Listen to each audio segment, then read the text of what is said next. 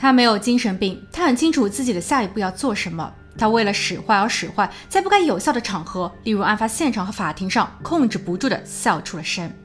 父母及兄妹曾那么的信任他，可到头来，所有人因为他而领了盒饭。最大的背叛，最可怕的行为，发生在了那个宁静的夏夜。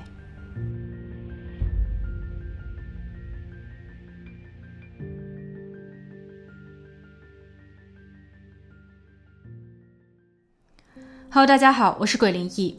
这是位于俄克拉荷马州断剑城中的一个花园，带有凉亭的设计不足为奇，但这一个却因为其背后有一场惨不忍睹的命案，戳中了人们的泪点。多年前，它是贝弗的家，一场突如其来的大火烧毁了一切。然而，今天的故事远比这火灾更为惨烈。恐怖的暗红色在那一晚从屋子里一直蔓延到了社区的西南角，那里曾经是孩子们玩闹的小型游乐园。许多家长都会去到那儿遛娃，搞个野餐也是孩子们最为欢喜的事情。但自那一夜起，大家都会选择绕行，仿佛把它只留给了贝弗家的魂魄。让我们把时间退回至二零一五年。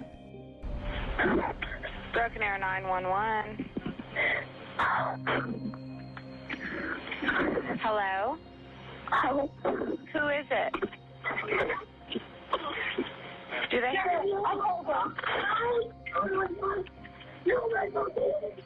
Are you there? Okay. Are you the only one there? attacking my family. Who's attacking your family? Okay, who's attacking your family? What? Who's attacking your family? Yes. Who who is it? What's going on there? Hello? 二零一五年七月二十二日晚十一点，警局接到报案，嘈杂的背景声中，一位男孩正在求救。他说有人袭击了他家，而除此之外没有更多的内容，似乎他的处境也相当糟糕。接警人员赶紧通过 GPS 来定位他。十几分钟后，巡警赶到现场，别墅前的小径和过道上均有血迹，这是一个令人不安的信号。警员敲门，无人响应。不过屋子里似乎有什么动静，巡警随即破门而入，只见一个十几岁的女孩倒在了门口的血泊中，她的颈部还在不断的哇哇渗血，情况十分紧急。女孩试图开口说话，却因为伤势过重，说得含含糊糊。在场的警员只能依稀的辨认出“救救我”这几个字，余下的只有伤痛与无助。此时，一位正在自家车库为女儿组装自行车的邻居去到厨房取水杯时，看见了警车和救护车。他有一些紧张，因为这片区域向来都是安全的。而毫不夸张地说，即便是在大晚上开着门睡觉，也不会进贼。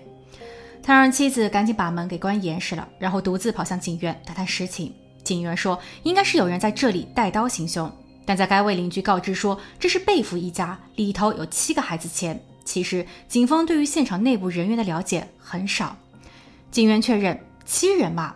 邻居说不是七个孩子，加上五十四岁的男主大卫贝弗，他是惠普公司的技术顾问；四十五岁的女主人艾普若。一位家庭主妇还包揽了全部孩子在家教育的授课。这个极其信奉基督教，并在周边邻里看来是一个十分安静，甚至可以说有那么点孤僻的大家庭，一共有九人。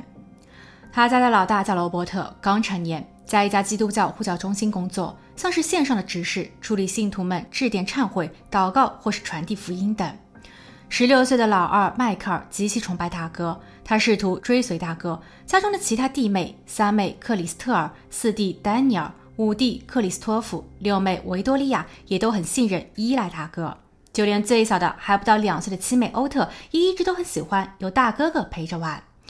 所有人除了爸爸大卫必须外出上班挣钱外，其他的人几乎不出门，因为两位家长认为。外面的世界太杂乱，他们害怕孩子们因为受到了外界的影响，包括校园文化等，从而背离信仰。在家上学是父母所认定的保护措施，而也因此几个孩子变得紧密，他们是彼此唯一的朋友。所以当警员说有行凶案时，这让邻居感到惶恐。谁会对一个从不打搅、从不得罪外人的家庭下手呢？无差别作案吗？邻居不敢再往深处去想。警员非常感谢该位邻居的信息，并要求他靠边站，因为还不确定作案人是否还在里头。他也许会带来更多的悲剧。直到探员和特级警员都抵达后，一行人才开始谨慎行动。他们走进了事发屋，然而可以说，接下去的每一步都让人惊心骇注。首先，在客厅地板上的母亲艾普洛和十二岁的四弟丹尼尔已经离世，母子两人挨得很近，妈妈的一只手还拉着丹尼尔。屋内拐角处躺着的是已经没了气息的爸爸，在走廊尽头的浴室门似乎被什么东西给顶住了。警员本猜测作案人可能就躲在门后。但谁也没有料到，门被强行推开后，却是另两个可怜娃：六岁的五弟和五岁的六妹。六妹维多利亚的最后姿态是像婴儿般的蜷缩在马桶边，她看似安详，可很难想象人生的最后一刻是有多么的惊慌。而整一个一楼到处都是恐怖的红色，从墙面、地板、家具到厨房的餐具，一片狼藉，惨不忍睹。探员指了指二楼，示意大家往楼上去查。每一个人的心都是悬着的，都害怕会见到更惨烈的场面。不过幸好二楼并没有发生什么。小小的卧室中，贝弗家的七妹正安然无恙地酣睡着。警员并没有吵醒她，也许此时在她的梦境中，一家人正开心地为她庆生。因为探员在贝弗家的冰箱里发现了一个吃剩下了一半的生日蛋糕。按时间推算，七妹欧特即将年满两岁。家中并没有找到大哥、二哥或是凶手。然后，在一楼排查的警员很快便发现，别墅的后院门半开着，从这里跑出，翻过后院凸起的灌木丛后，便是社区的儿童游乐场。由于夜深，光线不足，警员在呼喊了大哥和二哥的名字后，没有得到任何的响应，于是他们牵来了警犬进行气味跟踪。不到十分钟，警犬狂吠，一个身穿黑色 T 恤的高个子从草堆里跳了出来，他几乎是在自首，不过其后的灌木丛却仍在摇晃。警方担心里头有诈，为了防止可能发生的意外，他们释放了警犬。很快，一个矮小、瘦不拉几的男子被警犬死死咬住了衣领，该男子不停地尖叫求饶。当他们被带到了路灯下时，围观的邻居们都惊呆了，这不就是大哥和二哥吗？只见他们满身泥泞，夹杂着可怕的红色，淡漠的表情让人感到了丝丝寒意。当身穿防弹衣的哥哥罗伯特转过头向弟弟迈克尔说道。这是我的荣耀，我为我今日之举感到骄傲时，迈克尔嘴角上扬，似笑非笑，瘆得慌。两人并没有试图搪塞或是撒谎，他们直接承认了惨剧与自己有关。当被戴上手铐押进警车时，他们意味深长地看了一眼自己的家，像是在告别，但也好像是在纪念今夜的疯狂。身受重伤被幸运救出的三妹克里斯特尔，在被推上手术台前，有巡警见证做了临终声明。因为他已经无法开口说话，所以只能颤抖着手在纸上歪歪扭扭地书写下：“这不是入室道歉，是我最爱的哥哥们这样对我。”巡警、医生和护士潸然泪下，他们请求女孩要坚强，手术一定会成功，她也已经安全了。克里斯特尔勉强地点了点头，伤心的泪水从他的眼角处止不住地滑落。与此同时，大哥罗伯特和弟弟迈克尔已经分别坐在了两个审讯室里。他们看上去并不紧张，对于刚刚所发生的惨案也毫无忏悔。根据迈克尔的供词，这一次行动并不是临时起意，他们为此熬夜策划了一年有余。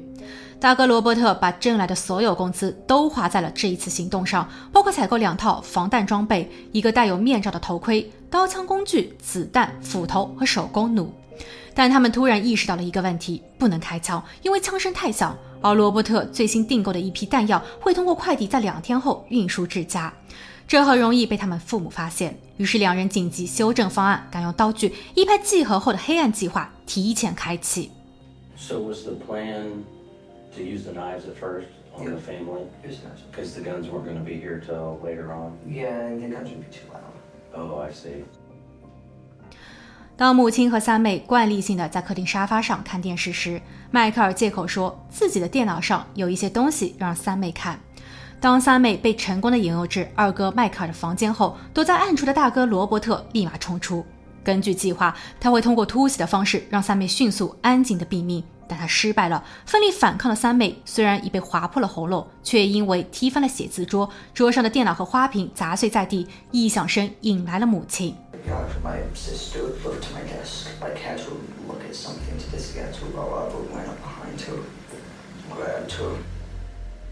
母亲艾普洛惊愕不已，但出于母性的本能，她没有迟疑，用自己的身体为女儿哀悼。她忍痛并死死拽住了两个逆子，好让三妹有更多的时间逃跑。三妹连滚带爬地跑出了房间，而与此同时，重伤的母亲撑不住了。迈克尔率先挣脱开母亲，他想要去把三妹给追回来。大哥罗伯特也是狠狠地在母亲的身上踹了几脚，然后他手握工具，紧跟着迈克尔的身后跑出了房间。不巧，他与正在前往客厅喝水的四弟丹尼尔撞个正着，大哥顺手砍了下去，丹尼尔的胳膊鲜血直流。丹尼尔似乎也无路可逃。此时，妈妈不知哪儿来的劲，她再一次用自个儿挡住了大哥的攻击。四弟借机窜进了迈克尔的房间，他反锁房门，不停的哆嗦。迈克尔则在房门外求他开门，他说大哥杀红了眼，也盯上了自己。不一会儿，丹尼尔开门，他相信二哥，他想要救二哥，可致命的背叛。当二哥迈克尔冲进房间后，第一步夺走了丹尼尔手中的电话，将他砸向了厨房；第二步闪躲到一边，好让背后的大哥罗伯特施展手脚。面对两个疯子，四弟唯一能做的就是完成自己最后的遗愿。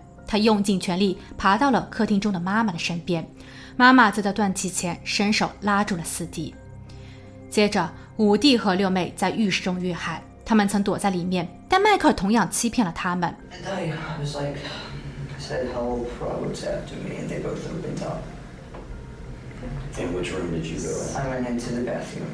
最后需要处理的是早早去到二楼主卧睡下的爸爸大卫以及最小的七妹。但由于他家的面积很大，爸爸大卫一开始也处于熟睡的状态，所以当他听到可疑的声响时，悲剧已经发生。他从床上跳了起来，着急忙慌地跑下楼，或许还想着用蛮力去阻止这两个恶魔。但罗伯特相对敏捷，他给了父亲最深的一刀。而为了确保老头不可能再醒来，当父亲倒地后，罗伯特又补了好几下，直到迈克尔提醒说：“大哥，三妹还在前院。”兄弟两人来到了三妹的身后，迈克尔检查了一下，还掐了一会儿她受伤的脖子。因为三妹没有叫唤，迈克尔也没有察觉到她在装死，所以兄弟两人都认为完事了。他们合力把三妹拖回了客厅。按照原定的计划，七妹将留给迈克尔练练手，然后两人会打扫卫生、拆分和隐藏所有人。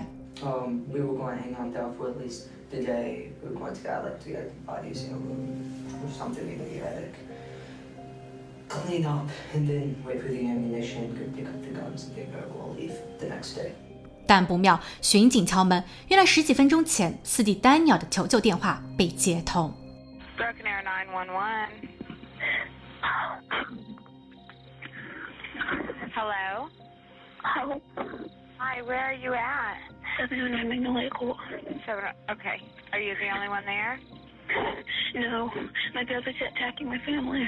Your dad is attacking your family? No, my brother. 警方的到来让兄弟两人不得不停手，他们快速逃离，所以七妹欧特最终毫发无伤，而三妹也奇迹般的熬过了黑夜。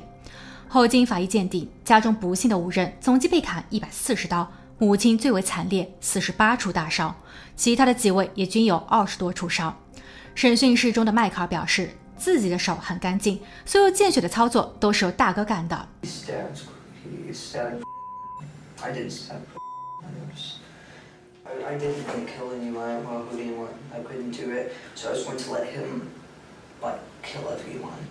当探员提审大哥罗伯特时，罗伯特简直就是个疯子，他兴奋地吹嘘着自己和迈克尔的梦想将是成为一名知名的连环杀手。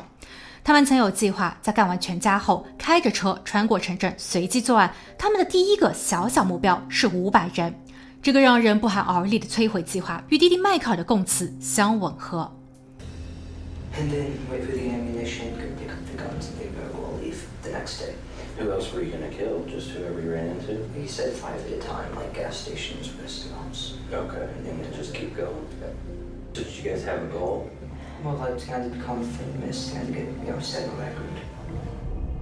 贝弗家的一位邻居在后来向警方汇报，他说，在悲剧的前一天，迈克尔曾拜托他说是有一个包裹会在两天后送达，届时若家里无人领取，便麻烦邻居代为签字签收。事实上，包裹里的是三千发子弹，所以倘若迈克尔和罗伯特在案发当晚没有被抓捕，那么结果将不堪设想。二零一六年二月二十三日，有关于罗伯特和迈克尔的听证会首次召开。精神病学家已经对于这一对兄弟做了鉴定，虽然参数上倾向于有病论，但检方在举证时强调说，两个人在犯罪前运筹帷幄，作案时配合默契，笔录环节思路清晰。他们为了变坏而犯罪，所犯罪行毫无人性。辩方律师则反驳说，悲剧的源头是家庭教育。据两个兄弟说，兄妹们一直都生活在一个看似被保护的十分安全的围城中，但围城的高墙阻隔了他们与外界交流。随着时间的推移，正常的心智被慢慢的扭曲，生活像极了生活，却不是生活。况且，根据罗伯特和麦卡的说辞，围城内的父母并不高尚，母亲为了获得税收优惠，不停的生娃。然而，在待嫁的过程中，她也一直都在发火。父亲则更像是仇恨所有的孩子，他随性嘲讽、恶言辱骂，甚至还动用家刑。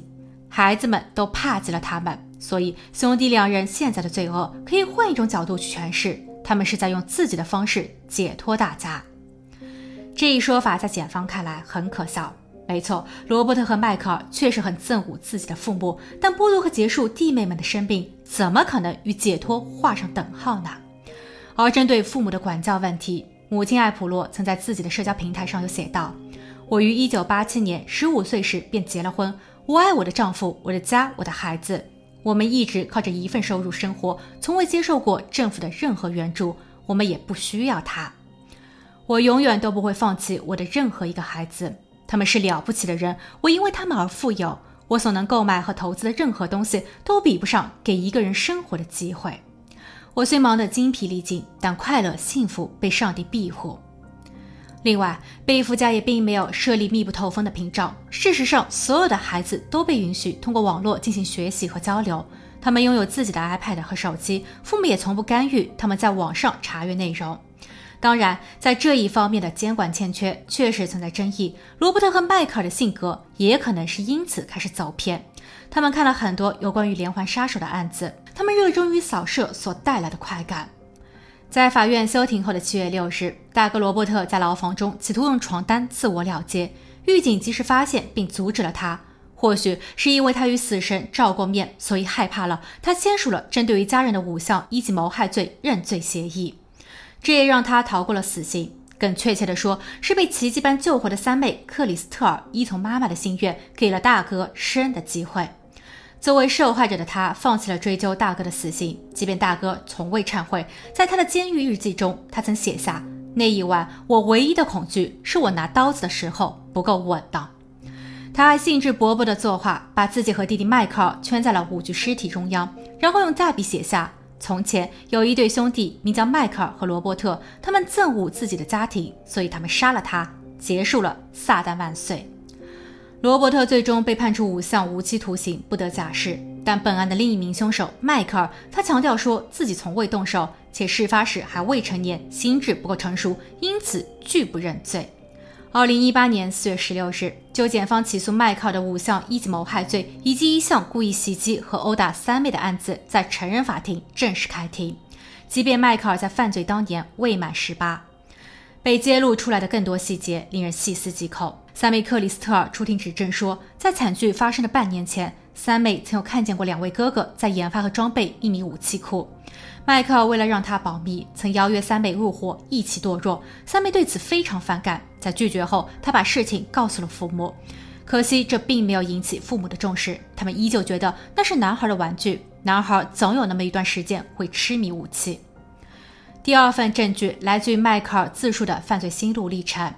某一天，我懒得出家门，当所有的人都外出打保龄球后，我一个人待在家中照看七妹。我抱着七妹，她很安静。不过不知怎么的，我有了想解决掉她的念头。这很难用言语来表达，但我向来都是疼爱弟妹的好哥哥。第三点，虽然迈克尔最终否认自己有动过手。但他在审讯期间曾模棱两可的表示，也许自己对着妈妈也捅过一两回。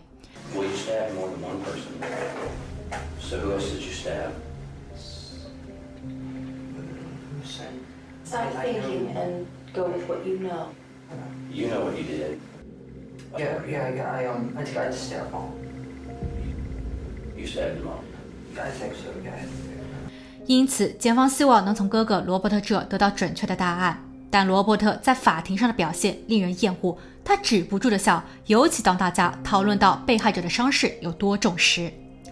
大哥罗伯特揽下了所有的罪名，但因为很多细节上前后矛盾，所以检方认为罗伯特是在袒护弟弟。而弟弟迈克尔不得不承认，他参与并积极配合了每一个过程，包括同哥哥罗伯特一起计划着打开家中的摄像装置，在完事后剪辑视频，导出两份成品，一份交给警方，另一份则上传到罗伯特的油管频道上。不过就视频问题，虽然警方在第二次搜查贝夫家时取回了闪存盘，但后来因为保管不善等原因，连同三妹的日记本等一系列重要证据一并丢失。虽然三妹的日记本在后期被找了回来，不过中间却遗失了关键性的几页。庭审持续了整整四周，整一个过程，三妹都在煎熬。她每一次坐上证人席被提问时，犹如在伤口上反复撒盐。最后，检方询问三妹：“你还想再见到两位哥哥吗？”三妹非常坚定地回复说：“不。”听到这儿，被告席上的迈克尔却突然失声痛哭。五月十一日，案件进入到陪审团商榷环节。部分陪审员因为心疼三妹而哽咽，他们写了一封信给法官，告诉法官他们想说的。而之所以这样做，是因为案件的荒谬与残忍让他们无法直视，不愿深究。法官最终给到迈克尔的量刑是终身监禁，二三三年可有假释机会，不过通过率几乎为零。他同自己的哥哥罗伯特被关押在了两个不同的监狱。这也是为了防止两人再度合作搞事情，而哥哥罗伯特也确实很不安分。二零一九年七月，他试图用锋利的东西袭击狱警，他又因此被判处额外的三个无期徒刑。曾经热闹的贝夫家就此变得空空荡荡。自事件发生后，三妹和七妹被送往了福利机构，房子因为有贷款，但无人可以偿还，所以他被贷款公司没收了。不过他一直都在那儿，从未出手。或许里头还住着五个不甘心的冤魂。而说来也怪，二零一七年空房子突然着火，留下了灰炭与感伤。二零一九年三月二十七日，政府收购了它，名为反思的公园再次落成。小路蜿蜒曲折，穿过了贝福家曾经的草丘，陈良亭则代表着纪念与治愈。好了，今天的故事就分享到这，我们下期见。